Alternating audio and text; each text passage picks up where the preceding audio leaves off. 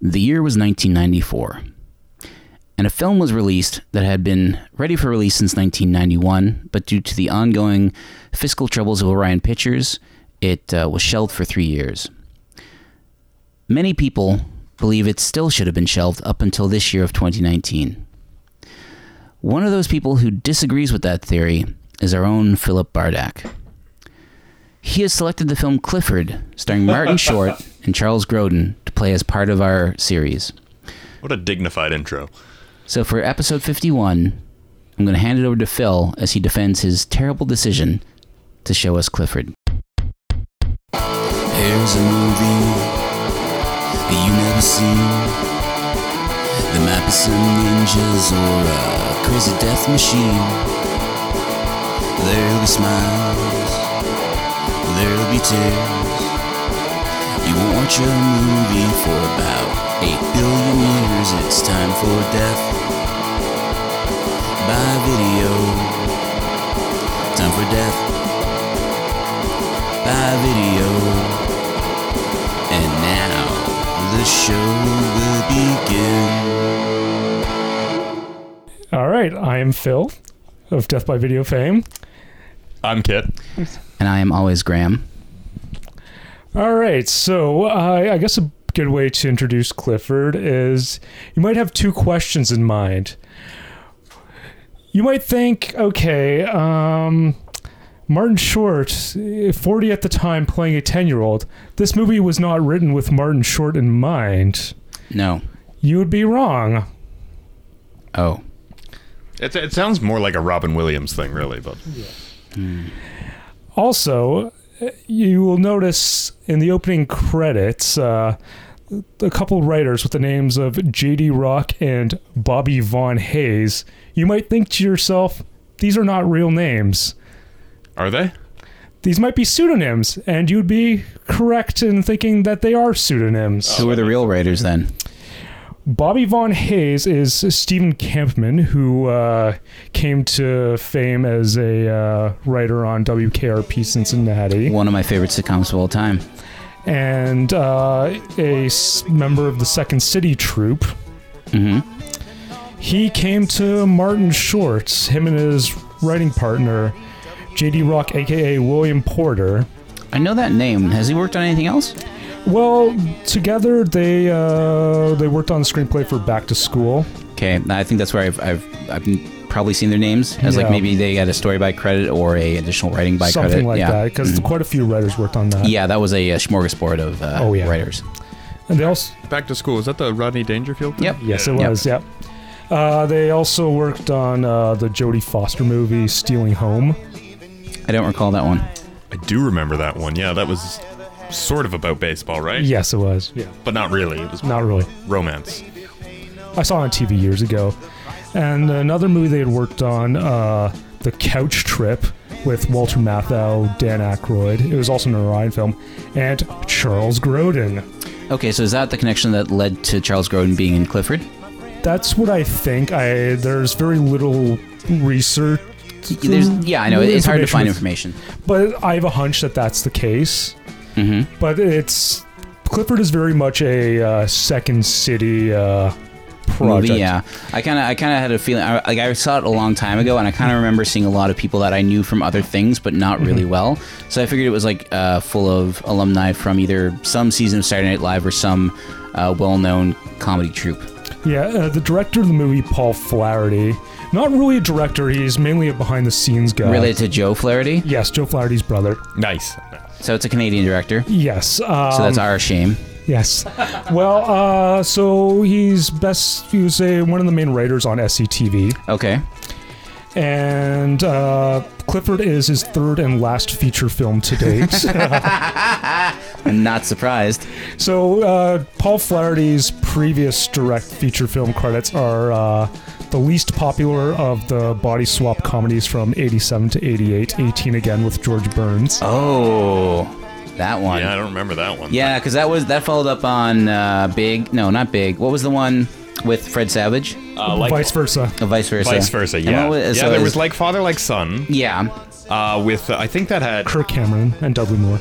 Yeah, Kirk Cameron and Dudley Moore. That's right. Yeah, vice versa, and then 18 again. Was there another one, or am I drawing a blank? Oh, Big came out shortly after that, but it's still Big is not quite the same. I know, it's- 'cause it's- the rest it's of- a- it's a the kid other that three becomes an are of, adult. like the Freaky Friday mold Yeah. Mm-hmm. of body swap comedies, and vice versa had Judge but with a man Reinhold- this time, god Yes. damn it. Judge Reinhold is the villain, if I'm not uh, mistaken, or am I? Vi- no, vice and vice versa. Judge plays Reinhold's the, the dad. Fred Savage's dad. Oh, I'm. Mm-hmm. Yeah. Okay. I'm still thinking of uh, Ghost. Okay. Uh, Paul Farty's second movie was the John Candy movie, Who's Harry Crumb? oh, okay. Oh, I've often wondered if that's an underrated film. I remember seeing it as a kid. Mm-hmm. I remember like my mom thought it was trash. I don't remember much about it. I thought I'd seen this movie, so I looked up YouTube clips. There's a particularly problematic clip where John Candy's in disguise in brown face and wearing a turban. Ah, that's why we've all I forgotten think about it. Who's Harry Crumb actually just got recently released this uh, through Mill Street, uh, Mill Creek. I remember Sorry. it very well though. But, I, I uh, mean, not seeing it, I just remember it existing. Yeah, is what I, want to s- say. I saw it on TBS at some point. Uh, there was a recent Blu-ray release of it a couple weeks ago uh, through Mill Creek Entertainment as part of their VHS Throwback series, which also included the films Hard Bodies and the Chuck Norris film Silent Rage, which we will do on the podcast at some point. Nice. I- We've- I do wanna realize see that We've one. done no Chuck Norris, no Charles Bronson yet. you have actually given me a DVD with both Charles Bronson and Chuck Norris on I it. have, yeah. We'll have to at least watch one of those films. Okay. Phil, back I'm not to sure your which one. back to your research on Clifford. Yeah, so uh, in the wake of Clifford Paul Flaherty, he kept it in the Second City family. He was a co creator along with Eugene Levy on brother Joe Flaherty's Maniac Mansion. Nice. Okay, that's that's. I'll give him. I'll give him props for Attracts. that. Yeah. hmm Uh, he was a writer on Muppets Tonight. Nice. Uh, well, no, sorry, I remember that. That was the short-lived ABC revival series in Yes, the late in the nineties. 90s, yeah. I remember there was an episode with Sandra Bullock where they had to keep the ratings above like 5.0 or else the building would explode. yeah, it was a one-season wonder. Yeah. Uh, Paul Flaherty also wrote for The Martin Short Show, Yeah, I remember the short-lived Martin Short show. I think it was like 96, 95 ish. something like that. Yeah. Was that his attempt at a talk show, or is it just No, another that variety? was- I think that was, like, like a before- Dana Carvey esque. because he had I think because he had a um like a comedy show and then he also had a talk show because remember the rock band Lit played on his talk show. The Jim Primetime Glick. No, another one. He had a Martin. He had a talk show like in the wake of the Rosie O'Donnell Okay. show, like in 90, 98, 99, maybe two thousand. Because remember the rock band Lit played their song uh, "Single Wow. Ziploc Bag." Oh, right. Yep. Who's this Or rock? that- that They're, LIT. they're mostly a one-hit wonder, my own worst enemy. Uh, if you were listening to 102.1 The Edge circa 98, 99, you would know the song very well. mm-hmm. It was also on heavy rotation on uh, Much, Much Music. Music. They also had yeah, so it was um, my own worst enemy, Ziploc Bag, Over My Head, which was from the Titan AE soundtrack, and uh, You Make Me Completely Miserable, which was the video starring a giant Pamela Anderson, which at the end she actually ate the band. That's right. Big lit head over here. I had no idea. We've There was a discussed great this before. I Everything just have a, ter- I have a I have a good memory for terrible stuff. There was speaking of terrible, there was an "Everything Is Terrible" video of uh, way over the hill lit. Uh, scolding the crowd for not getting hyped up they were playing some tiny festival and there were maybe like 10 12 people in the That's audience so hard. They were because they were they seemed like they by the time their second album came out, they already seemed like they had been like a one hit wonder for ten Oh, yeah. years. Like they they you know wore bowling shirts and bowling shoes and it's greased back hair. Like they are the dis- sparrow tattoos they are the definition of 1999. and frosted tips and I don't think they had frosted tips though. I think that they were like the one band that broke that mold. No, maybe the guitar player had fro- like blonde I tips. feel like at least one of them had Probably, frosted probably, tips. yeah. And then the just the janky tattoos you would expect from a Yeah. band like that. So back to Clifford, Phil. Oh yeah, I was also gonna close off. Um, Paul Flaherty also uh, was a writer on Primetime Glick. Not surprised. Close relationship with Martin Short. hmm So uh, Clifford was made on a 19 million dollar budget. Oh God, it's 19 million dollars that they never saw again. yeah, it uh, pulled in uh, 7.4 million at the box office by the end of It's its, actually run. better than I was saying. I thought for sure it was like a 3.4 million, like or 2.1 million. Two like- point one million was roughly its opening weekend. Uh, it That's had still stiff not bad competition for- against Major League Two that Yeah. weekend. Ooh, Major League Two, that classic cinema. Yes, yeah. Clifford opened on April Fool's Day, nineteen ninety four. Great. The- Well, the joke was clearly on the audience at that on that day. And um, in a retrospective uh, review, uh, it was part of uh, Nathan Rabin's My Year of Flop series on AV Club. Mm-hmm. At the end of all of his reviews, he would label uh, the movies he would review as a failure, a fiasco, or a secret success. Oh, I remember that one. Yeah, Yeah, so um, that was a fun series. yeah, I miss it. Back in the heyday of the AV Club, before they were They're they're still they were poached okay. by the dissolve. and yeah. Oh, the, you mean the dissolve poached all their good writers? poached yeah. all the good writers. Yeah, and then the dissolve fell apart. I thought I thought AV Club got rid of all their good writers, and that that might have been it. they just Yeah. went to the dissolve. They were like, "You guys are too old. We need some young." Oh, back when they were doing their video, when they introduced their video portions, and then they're hot like, video, look, pivot to video. then all of a sudden it's like, why are these forty-year-olds re- reviewing movies? So that's how dissolve got Mm-hmm. created, because all those forty-year-olds were like, "Okay, we don't need you." Yeah, I miss the dissolve. Me too. When I was going through all the all their uh, Plan Nine information, I was like, man, this was a good website. But I think it's kind of my some of it's migrated to the Ringer at this point. But to cap it off, Philly, you were going to say, Yeah, so uh, Nathan Rabin, uh, he came up with his own category for Clifford. He labeled it a secret fiasco cess. nice. And uh, I'm just going to cap off the introduction to Clifford with uh, the closing uh, s- two sentences of Ebert's 0.5 uh, star review of Clifford. So so a half star, Half star out of four. not a zero, so that's something. Yep. He's given zeros before, so Oh, To North. yeah, yeah, yeah. Yeah. Um, the movie is so odd, it's almost worth seeing just because we'll never see anything like it again.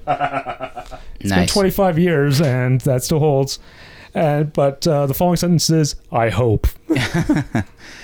but and honestly, we never will see anything like Clifford. You cannot make another Clifford, no matter how hard you try. No, it's like I kind of compare it to what was that uh, that movie uh, based on a book by Mordecai Richler, Slapstick of Another Kind, the one where that was which- Kurt Vonnegut. yeah, so- oh, sorry, Kurt Vonnegut, um, with uh, what's his face, Jerry Lewis, uh, and someone playing like a pair of deformed twins who are have mental powers or something. It's it's one of those movies like it's it's famous from the 80s as being like a what the hell were they thinking because it was a Kurt Vonnegut adaptation.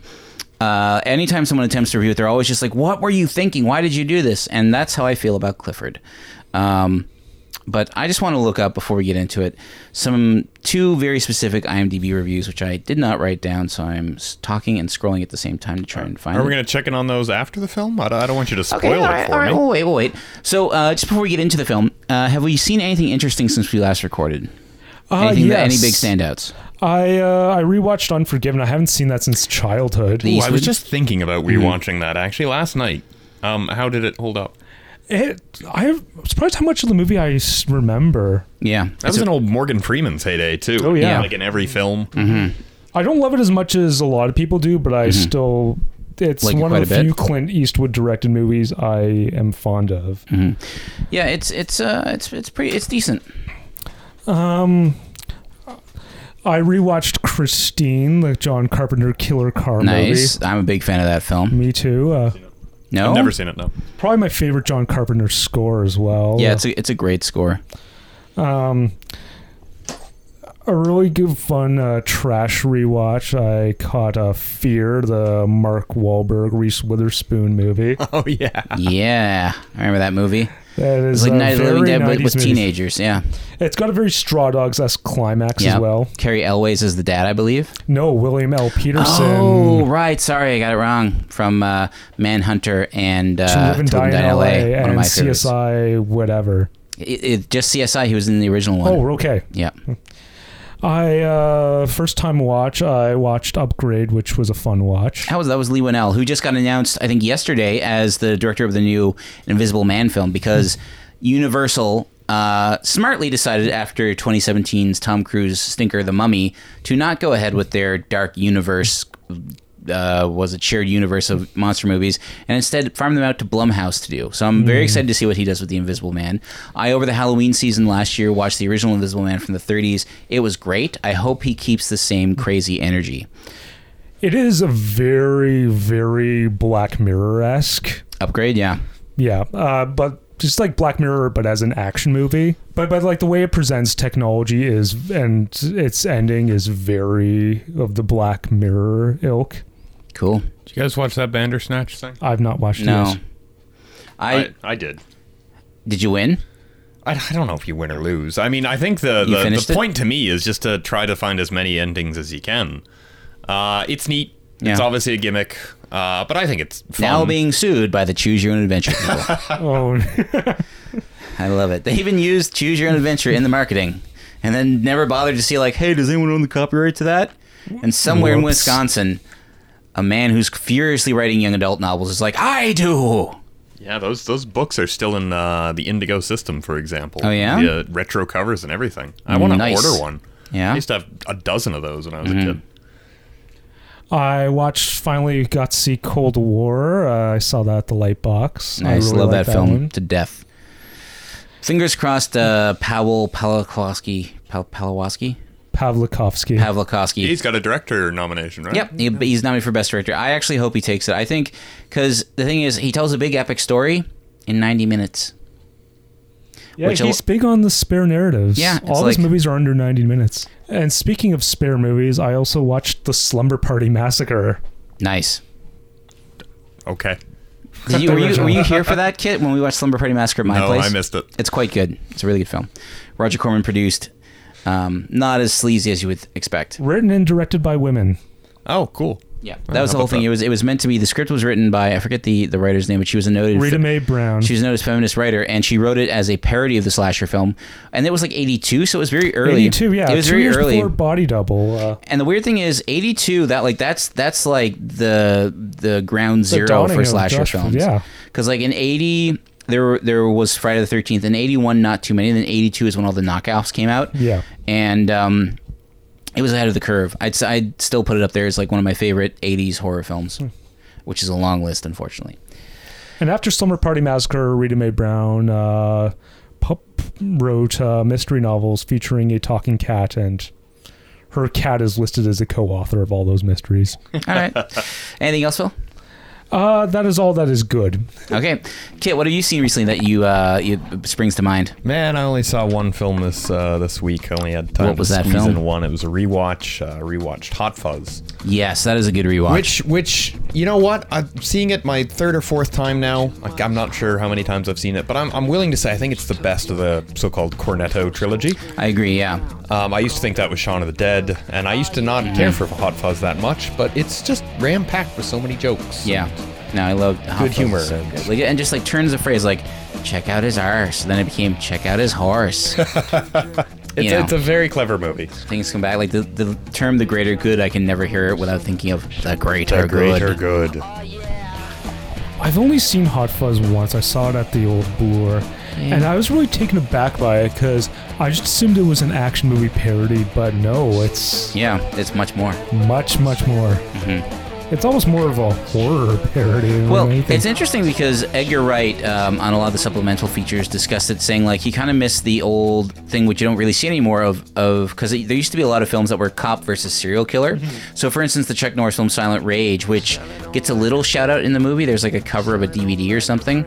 Um, Yeah, yeah, yeah. and And for it- Justice is there too. Yeah, they the the whole thing is like it w- you know it was you know cop versus serial killer, so there were horror elements in that, but then the action element came in the cop chasing him down, which is also kind of like the Charles Bronson film Ten Minutes to Midnight, which features Charles Bronson versus a criminal who I hear that's a wild film. it's a it's nuts. If like I'm that might be a future watch, but it's insane.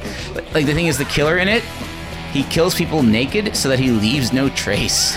I mean, that's not that's smart. I And then guess. Charles Bronson chases him down the street with his gun, and the guy's naked running away. And Charles Bronson's like, "Stop, you per!" Or no, it's, no. Charles Bronson would be like, "Stop, you pervert!" yeah, I had a coworker. He refused to spoil it for me. He was like, "There's the Point Break homage. You've got to watch. it. I will not spoil it for you.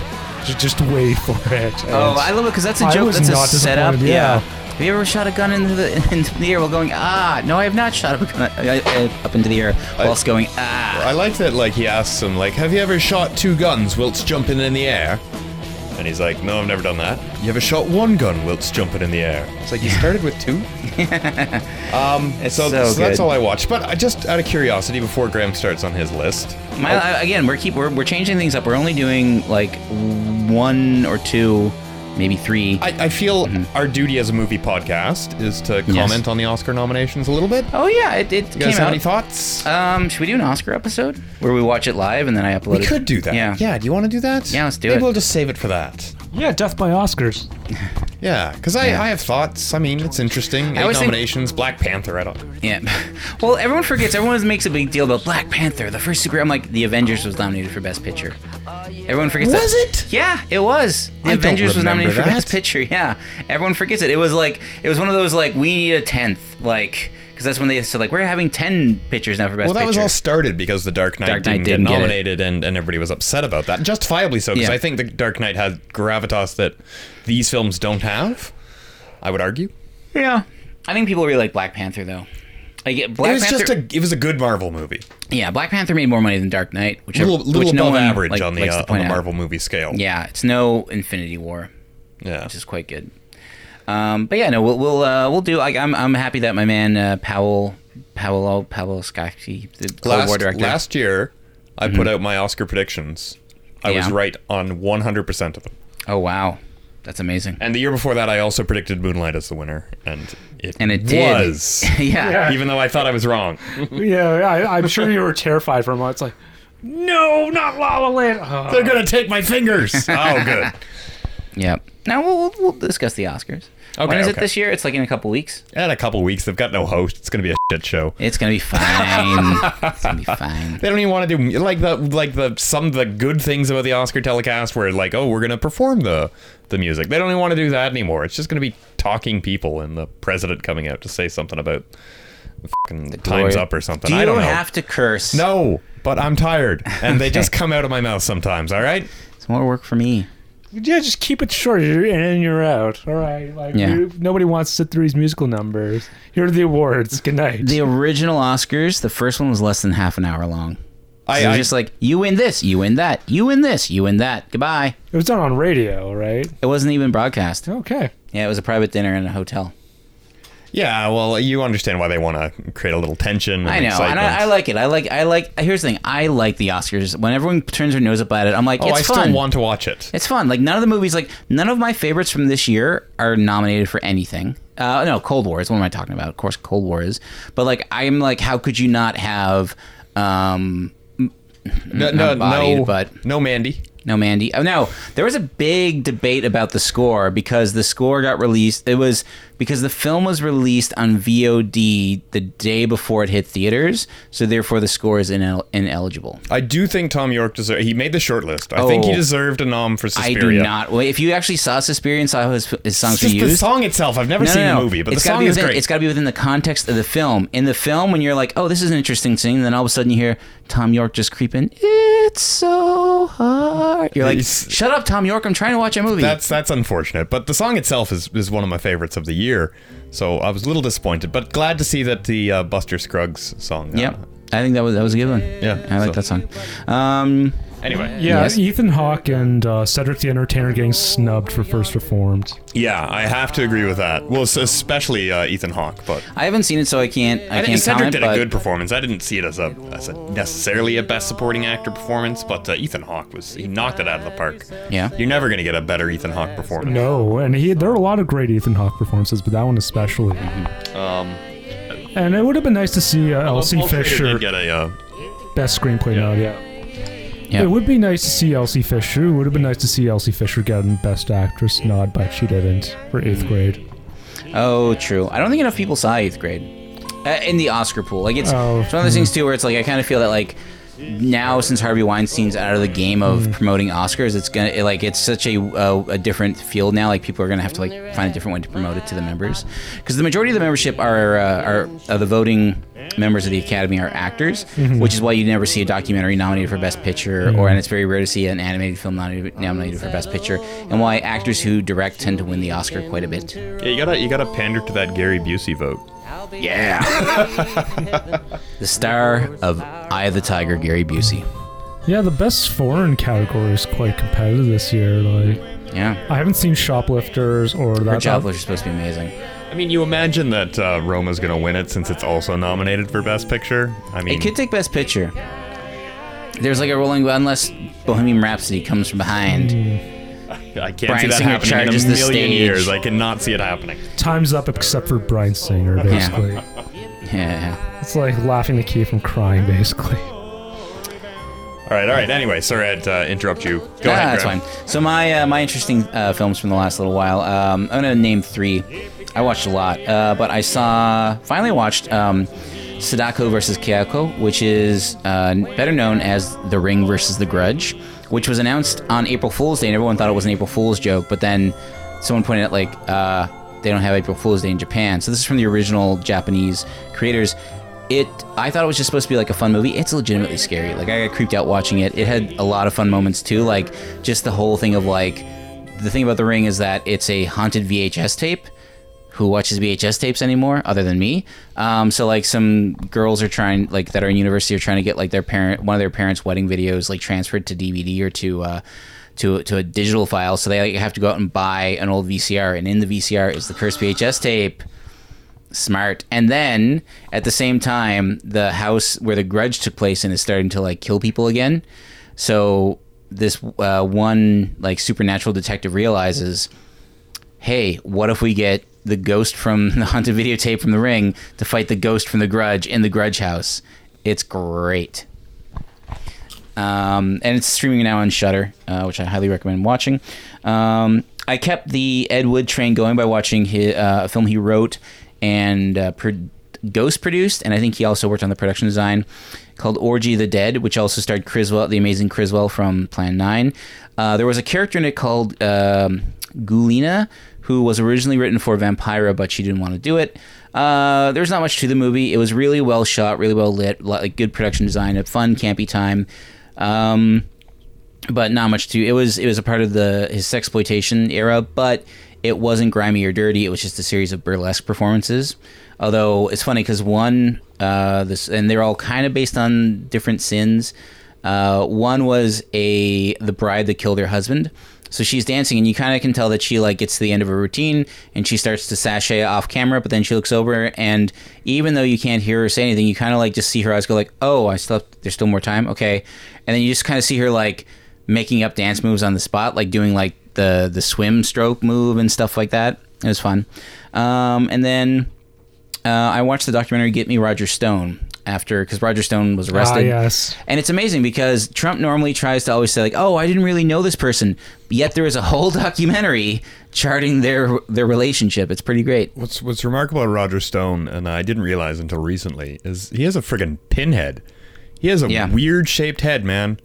It, it it it is like a like a cone head is what he has. That's why he covers it You've with a seen weird the hair. Nixon tat back piece, right? I have seen that. It's crazy because like he brings up. I he's always like, see him like face forward though. I'd never seen him like the side of his face, Mm-hmm. and he's got like yeah, he's got like a little like a pointed head, like a tiny little brain pointed Lots of head kind of interesting- thing with his ugly little fake hair on top. It's Yeah.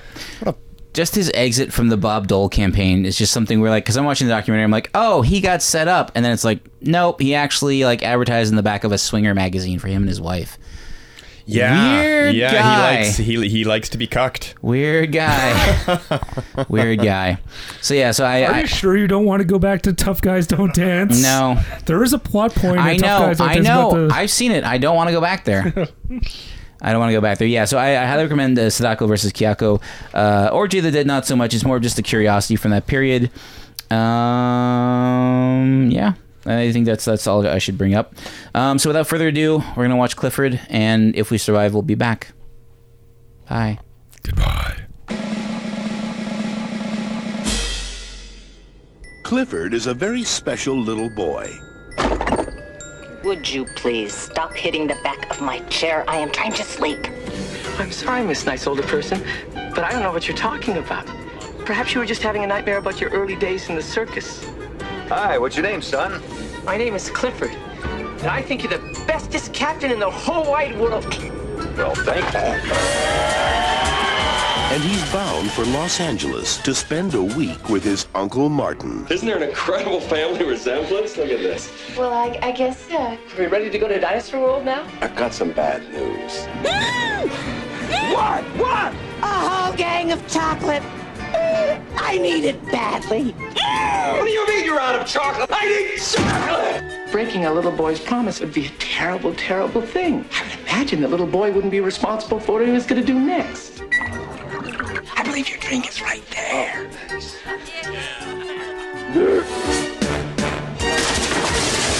Martin. Oh! See, when when you are looking at the baseball, look at it. Hit it. Hit it. Keep your eye on it. Martin Short in his smallest role ever. Charles Grodin in his most trying performance. I underestimated the evil one. What is it with you and Dinosaur World? It's a sick thing! And Mary Steenburgen. Can you just act like a human boy for one minute here? Look at me like a person. You can't do it for more than a few seconds. Look at me like a human boy. Hello? Whose house is this? It's the kid who's throwing the party. I think his name is Clifford. You want me to get him? I'll get him later. Well, there it is, Clifford. Dinosaur World. How many years do you think you'll get for kidnapping me, Uncle Ten Most Wanted? That is so cute. I really shouldn't put this in hyperdrive, but I just can't seem to help myself. Clifford, terror has a new name, and comedy has a new face. Oh, honey, be careful how you eat your cereal. Use a napkin. This boy and his cereal. That was not cool, Phil. not cool at all. I hate that movie. Hated watching it again. listeners the uh yeah just just i mean the movie is one thing but just the looks on graham's face throughout this film because it's terrible it was shouldn't exist. something else Like, as much as I love the company Orion and the films they released, including RoboCop, I am glad they went out of business because of this movie. Yeah, I hate this movie. Hate it so much. i i gotta i gotta be Killed honest. Charles Grodin's career. It did. no he's before beethoven No, the first Beethoven came out before this film. oh did it Yeah, oh this is film before beethoven film before Beethoven. He was dreading it coming out. I think even Beethoven's second came out before this. Yes, it did. Yeah, so it killed it killed Grodin's career until he showed up in Louis with uh, sexual predator Louis C.K. Well, maybe, uh, yeah. uh, I mean, I don't know. Maybe Charles Grodin was just done with movies. I think movies were done with him after this. It killed uh, Martin Short's potential as a leading man. Yeah, it did. Just stopped it right dead. he for- didn't have much potential as a leading He was Major doing nod, okay. He was i mean doing what, okay. what he did uh what was it um that that Captain Ron. captain ron Captain Ron, who was great in, and then this movie came out and killed his career. But uh, it was- the, the comedy, the uh, the the one with um, Tom Selleck or whoever. No, maybe it wasn't Tom Selleck. Are you still thinking of um, Three Fugitives? Yes. Yeah, this movie killed it. Killed it freaking dead. Yeah, well, he was always a supporting actor, like the Father of the Bride movies. Yeah, I he feel was like good in that's where that. he belongs anyway. Yeah. He's doing it again. Uh, P.T. Anderson is bringing him back. Yeah, Inherent Vice. He was great in Inherent Vice. Yeah. So I'm going to read um, a review of this film called Where's My License to Kill? I, I gotta be honest. I do not understand the visceral hate for this film. Because it's bad and awful and terrible, and It's I a- want it to it's- die a horrible death. It's an odd film. It's certainly. Uh, it's not good. I, I chuckled. I don't know what I was chuckling at. Whether it was just the I reactions I, think it was, the, was it, was getting. the, it was or- the separation of reaction between me and Phil because There Phil were was laughing some- heartily, and I was struggling to maintain my composure. Maybe I'm just tired. Yeah, basically, uh, uh, listeners, Graham became a Charles Grodin, a classic Charles Grodin character. Mm-hmm. No, no, I became the harassed, put upon Charles Grodin that we all know anyone and that love. stumbled into this film in 1994 thinking, "Oh, Martin Short, uh, he's funny. Oh, Charles Grodin, he's one of my favorite actors. Dabney Coleman, all right. Mary, Mary Steenburgen, Steenburgen. awesome." And then this happened. I saw this movie in the theater. I hate Wow. you so much right now. Did you enjoy it in the theater as a kid? I did. Oh God! Like just what theater played it? It was. I think it was. It was one of the multiplexes, When it closed down? probably. Yeah, I did because it played this movie. Come on now, come on. it had some like, I don't know, like weird one-liners, like "Are you out of your tree, sir?" Like I don't know, that made me chuckle. me saying it out loud, and I'm like, that's not even a funny line. No, So- I, li- I like the line. But "I it's got just out the of your way that tree." Martin Short. No, no. Here's the thing. I, Delivers. I agree that that line is actually funny, but I that I think the film killed it. I think that's funny. Are you out of your tree, sir? That's that's pretty funny. But the movie just does not. And it- yet Martin the Short movie does not gives it. create an environment for comedy to occur. he gives it. He's he's not he's not holding back. Martin Short. He's he's giving it. This movie's dialed to eleven.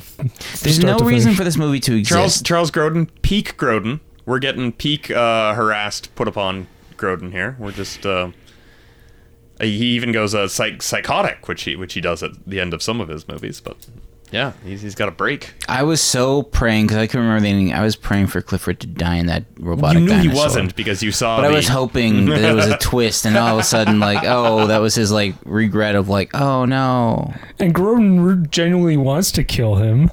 which was great. I hope he, yeah. Like, I seriously, oh, this movie just took a lot out of me. Uh, Karate Warrior I, Six I was better. agree and disagree with your stance on Clifford. You're right. This movie does should not exist, but I come from the angle. Thank goodness it does exist because it'll never happen again. It's a it's an odd film. I was trying to picture that like if they tried to actually use a kid actor for the Clifford role, it wouldn't work. Would have then. been Problem Child. yeah, it would have been Problem Child. See, Nobody it's a- likes Problem Child because it's No, too people, annoying. People grew up loving Problem Child and Problem Child Two. Yeah, I didn't those like big those hits. Neither did I. I don't think kids liked it. I think adults did.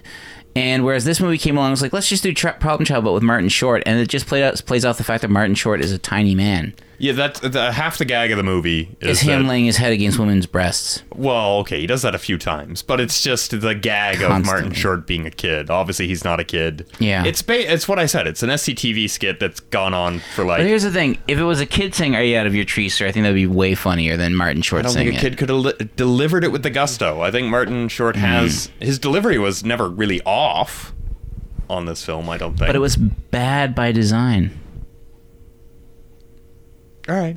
I don't know. Giving this movie two stars. I'm giving it Putting- negative Putting five. two stars down on this film. Hey, maybe we even don't two do and a star half. rati- ratings on this podcast.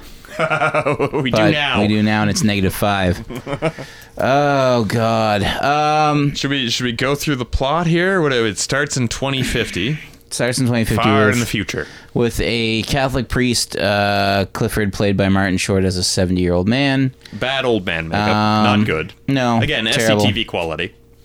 Um, and there's a little Very kid bad makeup. played Yeah. by Fred Savage, who's also Ben like Savage. a Ben Savage, uh, Uh, who's don't get a your savages mixed up. who's a uh, troublemaker at school and trying to leave, and the kid Apparently, he claims blew he's up the smart. gymnasium. Is that what Apparently, happened? That's but right. Yes. dialogue. Yeah. another stupid line And It's in this treated movie. very, it's delivered very nonchalantly too. I, I Yeah. do I, I do love that the the delivery of that line where he's like, and you thought it was a good idea to blow up the gymnasium, and he's like, yeah, I did, I did think that.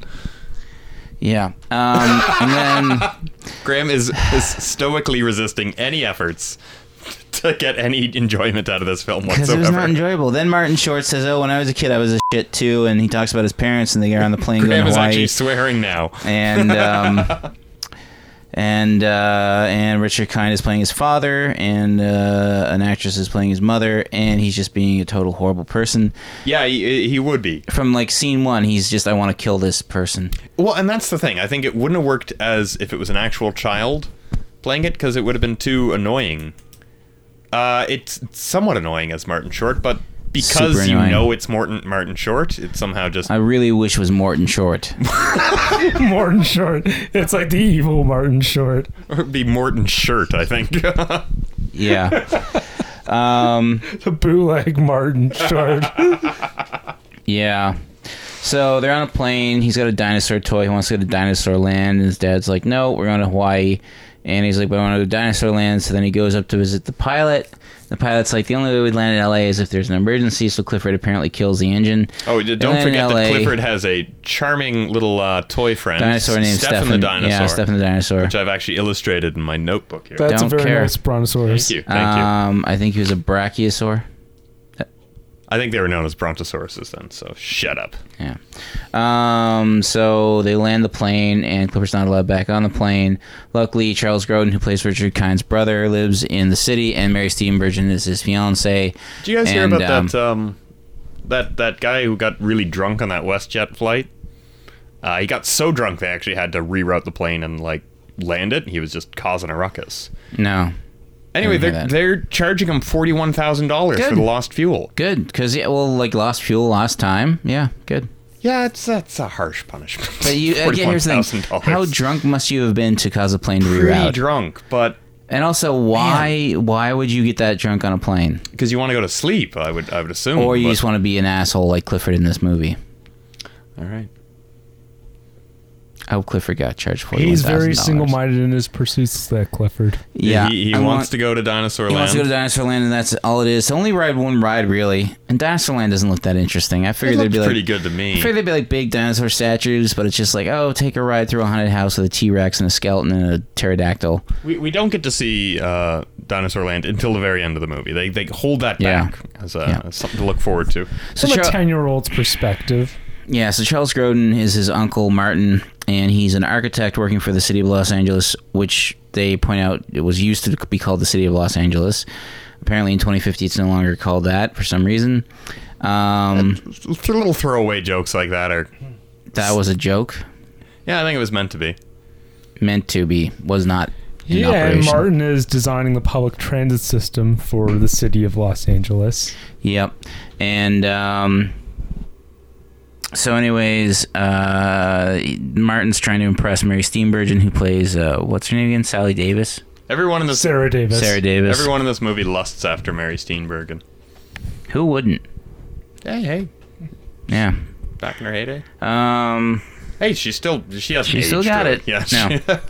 No. um, so, anyways, uh, Martin's trying to impress uh, Sarah Davis because he bought a house for them, and she's like, "Oh, it's only one bedroom. You don't want kids. You bought a bachelor pad." And he's like, "What do you mean a kid could live here? There's a pull-out couch." And she's like, ah, "I don't understand you." He's like, well, "What about my Mar- my cousin, my nephew?" Graham is just what? he's just got his head down. He's just tunneling through. Yeah, there's this Yeah. marble-mouthedly. So Martin, Uh, this he's other like- thing happened. blah, blah, blah, blah, blah. And Why so- don't you take over, Phil? What what happened next? So it's basically like this bungalow on a cliff. It's got one bedroom, and uh, he tries to surprise Sarah with that. Oh, is this so exciting? And then she's like, um, "This is very small, and it appears there's only one bedroom." And then she gets confirmation that it is one bedroom, and then she lashes out at Charles Grodin. It's a bachelor pad. It's it's somewhere where I'd like to live. You know, if I was just living on my own. And the reason she lashes out at him is because she wants children. He knows she wants children. They've been together. Well, that's why he left. Her, why she left her last husband. That's right. And clearly, as evidenced by the new home purchase, he does not want children. He denies it uh, strongly, and then he tries to. Uh, oh, you know, I got a nephew. He can't even remember the nephew's name. thinks it's Mason, but then it turns out to be Martin. He's like, I saw him at my christening. We spent like a whole time together. Um, then um, what else happens? Oh yeah, so then luckily that she storms off, and that night uh, his brother, who he hasn't talked to in a while, played by Richard Kind, says, "Hey, can you keep Martin for a little bit?" And he's like, "Ah, perfect. Two birds with one stone." Gra- Graham was having a dry January up until tonight, by the way, folks. and um, I had to pour out a little bit of the good stuff. Um, you gonna make it there, Kit? I spilled some coffee on my lap. warms you up on a cold night like this. Cold because of the movie Clifford that we just watched, which is just uh, spot awful. We're still in the plot, aren't we? Um, Uh, by the way, there are no big red dogs in this movie. I No. think we made that clear before. yeah, it's not Clifford the Big Red Dog. It's Clifford Yeah, the they Big kind of dropped Waste of that Time. plot point. Remember, um, at the the beginning, uh, Clifford steals a bunch of stuff. Like we see, we catch him with Oh, yeah, a he- with a Walkman. That's right, the dog. And his father, he, did you steal that Walkman? And then the No, look of Priest gave it innocence to me. on uh, Clifford's face, and he says, "No, a priest gave it to me." Is, is kind of comical again. And so, I anyways, when think he Charles, steals a surfboard as well. Mm-hmm. yeah, when surfboard. Charles Grote and Asterio, And then he steals a bunch of stuff and a giant dog. But hey, okay, wait, we should say this. So uh, Martin, uh, Charles Grodin goes to the airport to pick him up because uh, his parents want to leave him there so they can continue on to Hawaii and be free of that horrible demon child and get out of that movie. never as see quick them as- again I know either. That- they, that's- they, they were yeah, happy to well, be out of well, that movie. Clifford pitches the idea. It's a convenient plot contrivance because he crashes the plane and lands the plane in Los Angeles deliberately. Yeah, So then Richard Kahn gets the bright idea. It's like, yes, we can foist him onto Uncle Martin. And Yeah, and so uh, Martin goes there to pick him up, and he's like written out this little sign saying "I love my uncle Martin," and then And he's like Clifford- asleep. He pretends to be asleep and yeah, stuff. and then uh, Clifford's like, "Can we go to Dinosaur Land?" And he- Uncle Martin's just like, "Of course we can, but not tonight because it's late. But I have a lifetime pass because guess what? I actually designed this Larry the Scary T Rex ride." And they like bond over the. They their- start singing the Larry, Larry the Scary type- the song. the scary song. of- stupid. um, hilarious scary Rex jingle. Yeah. Just, just watching Graham grit his teeth and make his way through this podcast is. I'm happy. Um, oh, I long for the days of Karate Warrior Six now. um, God, we're still in the first third of the movie. Um, so Clifford steals a bunch of stuff from the airport. There's a thing where the airport's person is like, "Oh, are you gonna let down any of that stuff?" And they're like, "What do you mean? We let it down a while ago." Cut to in the car with Clifford and Martin, and Martin's like, "Oh, you you, you sure pack a lot of stuff." And he's like, "Yeah, my dad's afraid of being robbed." So there's a dog named Sneakers, or that Clifford's name Sneakers, in the back seat and a surfboard. So they go to um, Mary Steenburgen's house to meet her, and um, and Clifford sneaks in while Martin tries to deal with the dog, and Clifford like instantly zeroes in on uh, cat. her cat, and then her in the shower getting showered. So like the little sexual predator he is, goes in and like sticks his dinosaur in the shower with her, and she screams. And then Martin comes in after losing the dog. And it's like, oh, it's my nephew Clifford, and blah blah blah. And he, sh- Sarah mistakes the prank for being one of Martin's, Martin's. yeah. Yeah. What what what does uh um Clifford co- say about the dinosaur? He's like uh, d- naughty eyes or something like He's that. got naughty eyes or something stupid. Yeah. Damn your eyes, something to that effect. Yeah. Yeah. Um, It's it's hilarious in context, contrary to what Graham would suggest. I, I chuckled. Um, all right, so let's let's skip ahead. Uh, so I don't, Mary Steenburgen, she works at a daycare, but she, she works also at the daycare center in the building where and they have the same boss. They have the They same have boss. The same boss, Dabney, Dabney Coleman, Coleman wearing a, and a wearing a toupee wig. for the first time ever. That Not a was- bad wig, No, actually. It's I pretty mean, good. compared to wigs that I see in Yeah. real life, looked Yeah, okay. no one in real life looks good with a toupee unless you have like a makeup stylist to spend four hours applying it. yes, that's true. There's a dude that used to like hang out at the McDonald's at uh, Dufferin and Dupont with a really bad wig. Like it looked like he had like just taken a long wig for like a woman and just cut like uh, uh, uh, did like a bowl cut for it and slapped it on top of his head. Must have been one of those Galleria wigs. Sure. Well, Yeah. I Oh, yeah. the funny thing is, I used to work at a, a high-end retail shop, shop where we sold high-end, really expensive espresso machines to the wealthy. It'd And be you'd okay to pronounce it as shoop. Shoop. Um, the, uh, the and some of these wealthy guys would come in with these these terrible wigs, terrible toupees on their head, and it was like you would look better as a bald man. Like, why aren't you doing that? You look like a goof. Yeah, wearing because- what you're wearing. Eh. But not Dabney Coleman in this movie. He looks suave and handsome. Yeah. Although, as we later learn, he's like a uh, Jason, Sexual predator. yeah, Jason Alexander and Pretty Mhm. Woman type uh, creep. Yeah. So, anyways, um, um, uh, Martin Charles Grodin takes uh, Clifford to, to All his sorts work. of funny little gags along the way, Funny little gags, torturous little, little moments. one-liners and stuff. This movie was seventy minutes too long. Um, what So you happens like next? twenty minutes of it? Okay. the parts, the the the transitional shots in San Francisco were nice. That's about all I got. Um, the dinosaur land. Uh, I'm, it's too design bad was Lillian's good. not here for this one. I feel like she would have enjoyed this movie too. She's seen it. She likes it. Ah, there you go. No, she doesn't. Anyways, yeah. So uh, Clifford settles up. You see, uh, there's shots of him playing the recorder.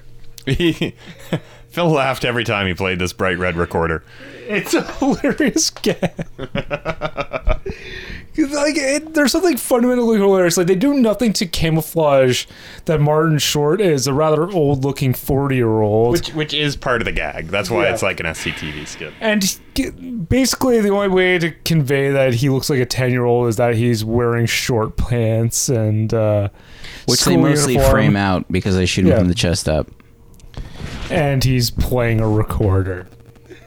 And he's got like a the little boy haircut, and he's wearing like the school uniform tie and stuff. Um, So, so, uh, anyways, uh, what's her face? Mary Steenburgen has Sally Sarah Davis has to go to San Francisco with Dabney Coleman for some sort of like retreat because something to do with her job as a as a daycare specialist. Um, Charles Grodin has to redesign the entire L.A. public transit system in two days, which means he can't take uh, little Jimmy or whatever to um, Clifford. little little Jimmy. Jimmy with Martin Short. little little Jimmy to um to Dinosaur dinosaur World. place, And that's that's what really and that sets sets off off, the, uh, Clifford as like a psychotic little. Yeah, he, he really he uh, he frames Charles Grodin. My one for- enjoyment out of this movie is when Charles Grodin uh, referred, ex- like subconsciously referred to Clifford as Hitler, and then corrected himself. Um, but well, yeah. So anyway, he he he frames Charles Grodin for uh, for wanting bombing to, for, for wanting to wanting, do a, bomb. plot. Which he like replaces his bloody Caesar with nothing but Tabasco sauce Yeah, at it- um, Mar- at uh, Sarah Davis's parents' 35th wedding anniversary. exchanges his chapstick for lipstick. for lipstick to embarrass him further, then has him arrested, and then has him. Um, then he decides he like uh, says he's going to like you know sneak off. He leaves a note for Cl- uh, for uh, Charles Grodin saying that he's gonna sneak on the train to San Francisco, but really Charles Grodin gets on the train while Clifford just watches him go, so he stays behind. Throws, Throws- a party. throws a party, yeah. With a bunch of teenagers who are allegedly going to take him to Dinosaur Place the next day, but they don't. So he ties himself up and fakes it like he's been like captured by bikers or some crap. Captured and molested by bikers. Sure. Yeah, well, like, they wanted to touch his potentially no-no place. molested. I actually did like that line too, where he's like, and they told me stories, some of which were fun. Some of them are scary. Uh, yeah, and so Charles Grodin is in San Francisco. Where we've got some really nice uh, stock footage of San Francisco in the late '80s, early '90s, um, and he sees Dabney Coleman uh, putting a necklace on Sarah, and he gets upset, and then she kind of like breaks up with him, and then he flies back to get revenge on Clifford, and then Dabney Coleman tries to Yeah, molest and then, her, then, and then um, she gets assaulted by Dabney Coleman. in a, in a limousine, uh, which w- was the scene where she rips off his wig and she kind of laughs and that kind of freaks out Dabney Coleman. And then she like throws it out the window, and the shot of her throwing the wig out the window was totally not filmed in a Los Angeles alleyway, and was totally shot on like probably the Haight Ashbury area or maybe the Castro of San Francisco. Um, and then Charles Grodin finds Clifford and decides to take him to uh, Dinosaur Land for real. He takes him to the scary Larry the Rex ride, sends him through it a bunch of times until it breaks. Yeah, and you're then- really trying to rush through the and then plot he- area. and then he um he uh The ride does the ride break. does break and he has a choice to like should he save his nephew or let him drop and he's not sure. He's, He's like, not I'm sure thinking about to it. his credit and then he saves him and then uh, he walks away and clifford like we jump back to the present where he's a priest talking to little ben savage and says like oh like he didn't forgive me i wrote him 287 letters asking for forgiveness they were all returned unopened and then eventually miss sarah davis called him out of the saying- blue, out of which the is a, blue, which is a thing they used to say. yeah, and um, and then uh, what happens next, guys? Oh yeah, then it turns out that uh, Clifford is the ring bearer for those guys, and uh, Sarah Um, Davis kisses him on the cheek, and no, then, Martin kisses him on the cheek. no, but after Sarah, Sarah Davis kisses him first, and then when Martin kisses him on the cheek, he Well, this counts is a that as callback like. to an earlier scene when uh, when, When they he's- first when he's first staying yeah, at and they're Charles trying Grodin's to. place. He's trying to like in, and he's instigate like, a "Oh, kiss. it's time to go to bed" because he's watching a National Geographic. He's watching program. a video of topless black women. It's- it's- That's yeah. what kind of movie this is. yeah, it's this. Well, it was the early '90s. Not an excuse, guys. Yeah, it's uh, yeah. I guess not. I don't know. Anyways, um, just spreading as much hate for this movie as I can. Um, um, but uh, the after- ring after bearer, and then he- finally Martin Well, kisses him on the yeah, cheek, I and didn't blah blah even get blah. to finish my Movie's over. point. Credits. Final thoughts on, on Clifford. What were you gonna say, Kit? So, uh, so in the middle of the movie, what happens, Phil? in the middle of the movie. Well, explained initially, it all. Martin promises Clifford that he's going to take him to Dinosaur World. I feel, I feel like we got to slow it down for the listeners. They weren't able to keep up with uh, Graham's uh, whiplash pace. They got all they needed. But because of the work that Martin needs to do, he has to break his promise. And Clifford tries to derail Charles Grodin on the road. And uh, Clifford Oh, yeah, it's the fakes, thing where has a Clifford- fake he's out like, where oh, he needs Clifford's like- chocolate or he's going to die. Charles Grodin says we're gonna crash and die, and Clifford says then so be it, and then they I, like thi- I pull think I over heard and a they go chuckle to from the- Graham during that scene. I don't know. That if I- was a painful admission of just sorrow on my behalf. Ju- just let it, just let it go. Graham. just just just regretting this whole decision to let us uh, pick movies, movies. for the podcast. Oh Never my again, God. It's thought gonna Graham be to Cannibal himself. Holocaust for the next 15 weeks. Um, no. We're gonna Just to wash shit I'm out gonna of I'm your- gonna clip it watch out of I'm your gonna mind. watch Schindler's List tonight just to like cheer myself up after this Oh, movie. God. so guys, what what what other plot points do you want to discuss? No, but anyway, at the gas station after he uh, fools Uncle Martin into pulling over to a gas stop, he notices a family of uh, kids uh, Going to Dinosaur Dinosaur Land. World, and there's a kid dressed up in a T Rex costume. So he pays a kid to steal his T Rex costume. So Where can- does he get the money? They never explain it. Did he No, steal they it from don't. Charles Grodin? No, of course not, because it's a dumb movie. I assume he stole it from Charles Grodin. Yeah. But Charles Grodin never mentioned that he stole it. Right. Well, they gloss over some of the plot points. This is not a perfect Really, film. they gloss over some of the plot points in this unperfect in the film. interests of keeping the comedy train going, they just kind of uh, let things slide. Like whatever happened to that big dog? Sneakers. We don't know. Doesn't matter. okay.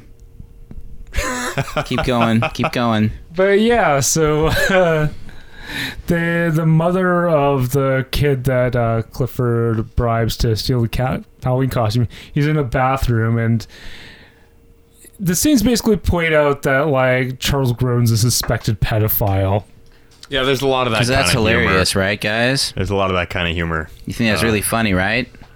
Well, you guys laughed. yeah, yeah, Kind of funny in context. in context. Okay. What's next, guys? What other like sex crimes do you want to talk about in this film? but anyway, with like the blonde bomb threat, because uh, Martin scolding Clifford for that fiasco and for uh, humiliating him in front of uh, Dabney boss, Coleman. yeah. Yeah. Oh yeah, so About we the should point toupee. out. Sorry, I did. We didn't point out. We missed it. Um, uh, Charles Grodin and uh, Mary Steenburgen. Am I pronoun- Am I saying her last name right? I'm don't changing it know. every time. Steenbergen, Steenbergen. I have Steve, no idea. Steenburgen. Uh, they joke about their boss having a wig or toupee, and then when Mar- uh, Martin That's introduces a rumor, but they. it's a assume rumor, it's but pretty true. true. And so when they when Clifford finally meets um, Dabney Coleman, who's their boss, he says, "That's the bestest wig in the entire world." And Charles Grodin's like, "Wah ha ha ha!" And then um, uh, Dabney little Coleman insists it's not a it's wig. not a wig. And then Clifford said, "Oh, but Uncle Martin said it was." And Martin's like, "No, it didn't." And blah blah blah. It- it's basically an entire movie of gags like that, to be honest with you. In a way. But yeah, so anyway, when uh, Martin scolding Clifford, Clifford covertly records the conversation and frames it as a bomb threat, Yeah. splicing that conversation with his answering machine. yeah, hi, I'm Martin. And Blah blah framing blah. I'm going to Martin. bomb City Hall. Yeah, another thing that we didn't get to is that after the the whole uh, party fiasco and blah blah blah, and uh, I, I forget, I forget where um, little Clifford goes. Does he go off with Mary Steenburgen? He st- spends the night at her place. Yeah, Yes. while he while Martin's in jail. right. Uh, well, no, because he's he's got to work on his thing, and then he can't find the tape, and then it's No, he uh, locks, he boards up Oh Clifford's wait, wait! You're room. talking about when he gets back from San Francisco? Yeah, when he gets back from Charles San Grodin gets back- Francisco, he- and he- Steer- Mary Steenburgen gets he, back. Uh, he hammers the. He boards up the door like in Night of the Living Dead, And uh, the locking windows, yeah. locking Clifford inside the, in that room so he can't get out. But he While he doesn't. pretends to be tied but up. he doesn't disconnect the phone line, which is like an amateur move. Uh, so he has to work.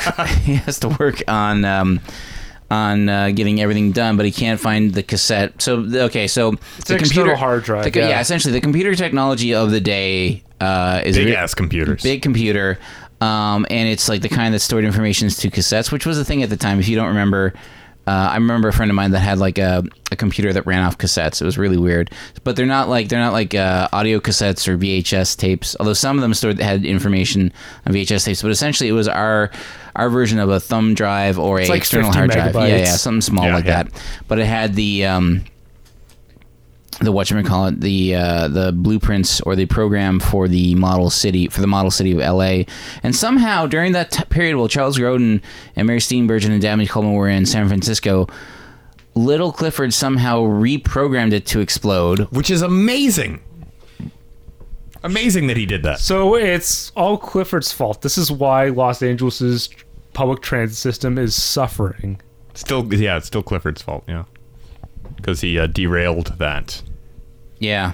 Um, so yeah, then when Charles Grodin, unshaven, goes uh, goes in to give his big presentation. And by the way, Dabney Coleman's there. He's now wearing a ponytail Because this is wig. after Mary Steenburgen threw away his wig, so now he's wearing like a ponytail wig. Charles Grodin under his breath remarks like, "Oh, you look like Willie Nelson," which Yeah, then pays which is- off later on. Uh, yeah, it doesn't really pay He off. 'cause doesn't He's look- like, and he I, also- I love Willie Nelson. But also, he who doesn't doesn't look like love- Will- No, not at all. He doesn't look like Willie Nelson. Is Willie No. Nelson still alive? Yes. Okay, he's one of those guys where I'm like, did he die a couple years ago? I can't remember. No. It's like every time Kirk Douglas gets wheeled out, you're like, holy crap, you're still alive. Man, they've got to stop wheeling him out. 109 They, years they old. gotta stop wheeling him out for those Here award he comes ceremonies. again. He just leers at uh, the the poor young female uh, uh, presenter that's with him, and uh, Yeah. it's, it's frightening. Poor Kirk Douglas. It's a, lot of, it's a lot of pressure. It's a lot of pressure on uh, Michael Douglas to survive longer. Because like, if he only makes it to like seventy and his dad's like still ticking at like one twenty five or something, it's gonna be rough on Mike. What about uh, the the younger Douglas? The, the convicted uh, drug addict. Uh, Oh, Michael Douglas's son from his first marriage or something. Yeah, well, they they were they were in a generational film together. Remember that? All three Douglases in one film. Uh, Oh no! You don't remember that? It happened. I'll look it up. I'll, I'll get you the title. Back to Clifford. Let's end this thing forever. Uh, so yeah, so when he puts in the uh, haggard uh, Charles Grodin with his uh, his, his five o'clock shadow um, comes out, he puts in the tape, uh, and uh, it explodes the model city. It blows it up. yeah, and then Charles Grodin goes to. Uh, And he's fired. He's fired. He's fired, but he says, By "Good." that point, he's so he's He's just ready to murder Clifford like I he's, am. he's gone to psychotic break Charles Grodin, which is some of the best Charles Grodin Oh, I think you can get. absolutely. So he goes, gets Clifford, puts him in a straitjacket, takes him to the dinosaur world, and then uh, sends him through the uh, the Rusty the T Rex ride or Scary Larry the Berry Scary ride. Larry, yeah. Um, and uh, that's where the Send hyperdrive. Send the hyperdrive. machine. The ride breaks apart. Charles Grodin saves him, unfortunately, and then uh, somehow Clifford survives to become a priest, and uh, that's where we are in the And credits. Ben Savage learns his lesson. And, yeah, and credits, and the movie's over, and yay. So and next he week, still has Stefan. Uh, Stefan the little That's- that's dinosaur. a little surprise at It's the it's, end, it's really funny because okay, so that's something because we have a mutual friend named Stefan, and it's not Stefan, it's Stefan. And like as soon as I heard that, I'm like, oh, that's unusual. You don't really hear the name Stefan thrown around that much. Guys, final thoughts on Clifford. It runs in the family is the name of the three Douglases movie. Yeah, there they all are. What's the third one? I don't know. It doesn't- His, his name doesn't even get on onto the movie poster. They're like, "You're not good enough, son. Your time will come, and it won't." What a shitty little oh yeah, that's, that's the twerp worst. that he part. looks like. Oh my I'm going God. to. Uh, I'm going to. Okay, name- so- so here's some of the the title, just the titles of the oh wait, reviews. we didn't get to your IMDb reviews. That's what I'm doing right now. The titles of like the. re- I'm just doing the titles, not the actual reviews. Oh, I want to. I want to Okay, hear some. Of these here's the reviews. first one. Oh my god, this is one of the most disturbing movies I've ever seen. Disturbing seems wrong. Uh, here's another one. Very annoying. Yeah, that's about right. Generally despised. Worst thing ever. Worst thing ever is Not again, much too to strong. recommend here. Um, debatable. He's not big. He's not red, but it's a terrible movie. Where's my license to kill? That's my favorite one because they want to like they actually like threaten. They want to murder it, people. It ends with "I hate this flick." Uh, horrible movie. Springs to mind quickly when someone asks, "What's the worst film you have ever seen?" this with this the- would not be the first film that I Here we think. go again. Without a doubt, the worst film I've ever seen. Uh, wretched rubbish. Uh, as hateable as it gets. hateable as it gets. I mean, it's like okay, so like I guess. Oh well, I don't know. It's, uh, I'm thinking of any number of SNL movies where they just Oh yeah. like Night Night of the Roxbury or the It's I Pat couldn't- movie. Remember that one No. with special appearance by Um, Ween. This movie sucked. Um, what else is there for bad things? Um, the sort of rubbish which would ruin cinema. Uh, here's one. Not the worst movie ever. Hey, that's- there you that's- go. That's a positive Is thing. that by, by Phil B? First instincts are usually correct. This movie is the worst thing ever. Uh, one of the most disturbingly bad movies of all time. What a sad state of Disturbing. what a sad state of cinema. Um, uh, about as much fun as a case of Ebola. They not see like 88 minutes with Al Pacino? Like, come on, there are worse films. No, 88 minutes is fine. Don't fall for this shit. It's fine. Wow. Compared to this. What was that one um, with Robert De Niro and Al Pacino and 50 Cent? God, that was Righteous awful. Kill. Oh, that was bad. Uh, this, mo- the other one is called Short of Everything. The Love Guru is a detestable, Yeah. terrible movie. Yeah, exactly. I put it right up here with with this one. That that movie actually made me angry. If we were wa- sitting here watching The Love Guru, I think I would have had the same pained expression. Um, I don't want to read any more reviews. So, guys, final thoughts on Clifford, the movie that we will never watch ever again or talk about ever again ever in history. Graham is uh, right about Phil! to, to chuck the whiskey bottle at the uh, the wall here. Phil, what are your final thoughts on Clifford? Yeah, this this movie shouldn't have been made, but I'm so glad it was made. Okay. It is it is fundamentally absurd, Okay. but uh, that is part of its charm. You're either on its wavelength or you're not. I think uh, history has proven that we're not. It has a cult following though. Nicolas Cage is among the cults. I'm gonna As choose is to Tom ignore that. Sharpling, co-host of the best show of WFMU Radio. Really? Yep. Oh man, I just lost a lot of respect for WFMU. This is the one movie I would like to hear on how did this get made. Oh, have they have they not done it yet? No, they haven't. It has been recommended though. Get on it, Paul Shear. Uh, Kit, what are your final thoughts on Clifford? Um, I I don't. As I said, uh, I'm a combination a little bit tired and now over caffeinated because I've been drinking uh, Irish coffee all night. Um, and I guess the uh, the uh, disparity between Graham's reaction to this movie and Phil's reaction to this movie was genuinely amusing in and of itself. Um, but beyond that, as as Phil said, there is like a just a complete absurdity to this film, which was sometimes endearing. Is what I'll say. I'm, I'm sticking by my two to two and a half star rating, depending on the day. Okay. Um, not not a recommend, but um, Thank God. Um, I could, I could understand why some people enjoy it. I can also understand why some people hate it. But I don't see that it destroyed Charles Grodin's career. I mean, I think it did because after like he did uh, Beethoven, Beethoven second, then this movie came out, and then like, do we remember anything post Beethoven second? He went to TV. He was a fixture. He had his own show. It was political commentary. Uh, he was Oh, a fixture on late night TV. And then he returned to acting intermittently in the last five years. He I really had the think bit this part on movie broke Louis, his soul. And uh, he had a bit part in While We Were Young. The No Obama. I don't remember him in that. I, I saw that film. Yeah. Who did he- he play? I'm totally blanking on the character he plays. Are you sure you just didn't watch Clifford the same day that you saw While We're Young? Because you have it on a loop in your apartment. no, Charles Grodin is definitely in While We Were Young. Okay. So my final thoughts. oh, Um, oh, here we go. I feel you like know- you've shared them. No, no, no, no. So I want to go all the way back to the battleship Potomkin in 1917. Oh wow. Well, when did you first see this film, Graham? I first saw the battleship Potomkin in about 2003, I believe. Nah, I saw it in film. it Film was school. 2000, 2002. Um, the summer of 2002. Um, it was. I, I I feel that that film, which a lot of people don't watch anymore, is an important point of cinematic history because it introduced a lot of the concepts that we're familiar with nowadays, like parallel editing, rising action. Uh, juxtaposition of images because it was the first real film out of the Soviet film school. Yeah, the whole um, staircase. Scene? Exactly, seriously, it was great, which was referenced in Brian De Palma's The, The uh, Untouchables. Untouchables and also in Naked Gun 33 and a third. Uh, Which was just Um, referencing Untouchables, but yeah, yeah. Exactly. Yeah, yeah. And I feel that that film like launched a lot of cinematic tropes that uh, we don't really give enough credit to. Um, uh, and so I think a lot of young people should watch the Battleship Potemkin. They should also watch A Day in the Life of the American Firefighter, which was the first film to introduce parallel editing.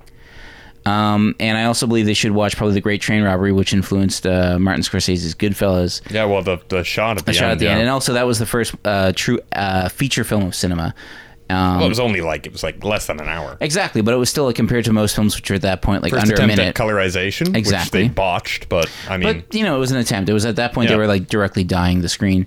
So, with that being said, I feel that those films should be focused on, and this film should not be focused on. well, I mean, nobody's nobody's pushing those films aside for Clifford. I don't think. I feel that in our current society, more people will go out to see a bad movie night of Clifford than would go out to see a screening of the Battleship Potemkin. because there's nothing to poke fun at. But why would you want to poke fun at something like the Battleship Potemkin? It's You a great wouldn't, epic but of cinema. You wouldn't want to, but sometimes you just want like a goofy belly laugh kind of thing. Like I, had fun I- just sitting I- here watching it. No, you had fun Ins- watching me and ins- Phil. You didn't have, have fun. If you watched this movie without me and Phil here having contrasting opinions, you would not enjoy this film. I think I would have laughed at some of the jokes still. I don't believe you would.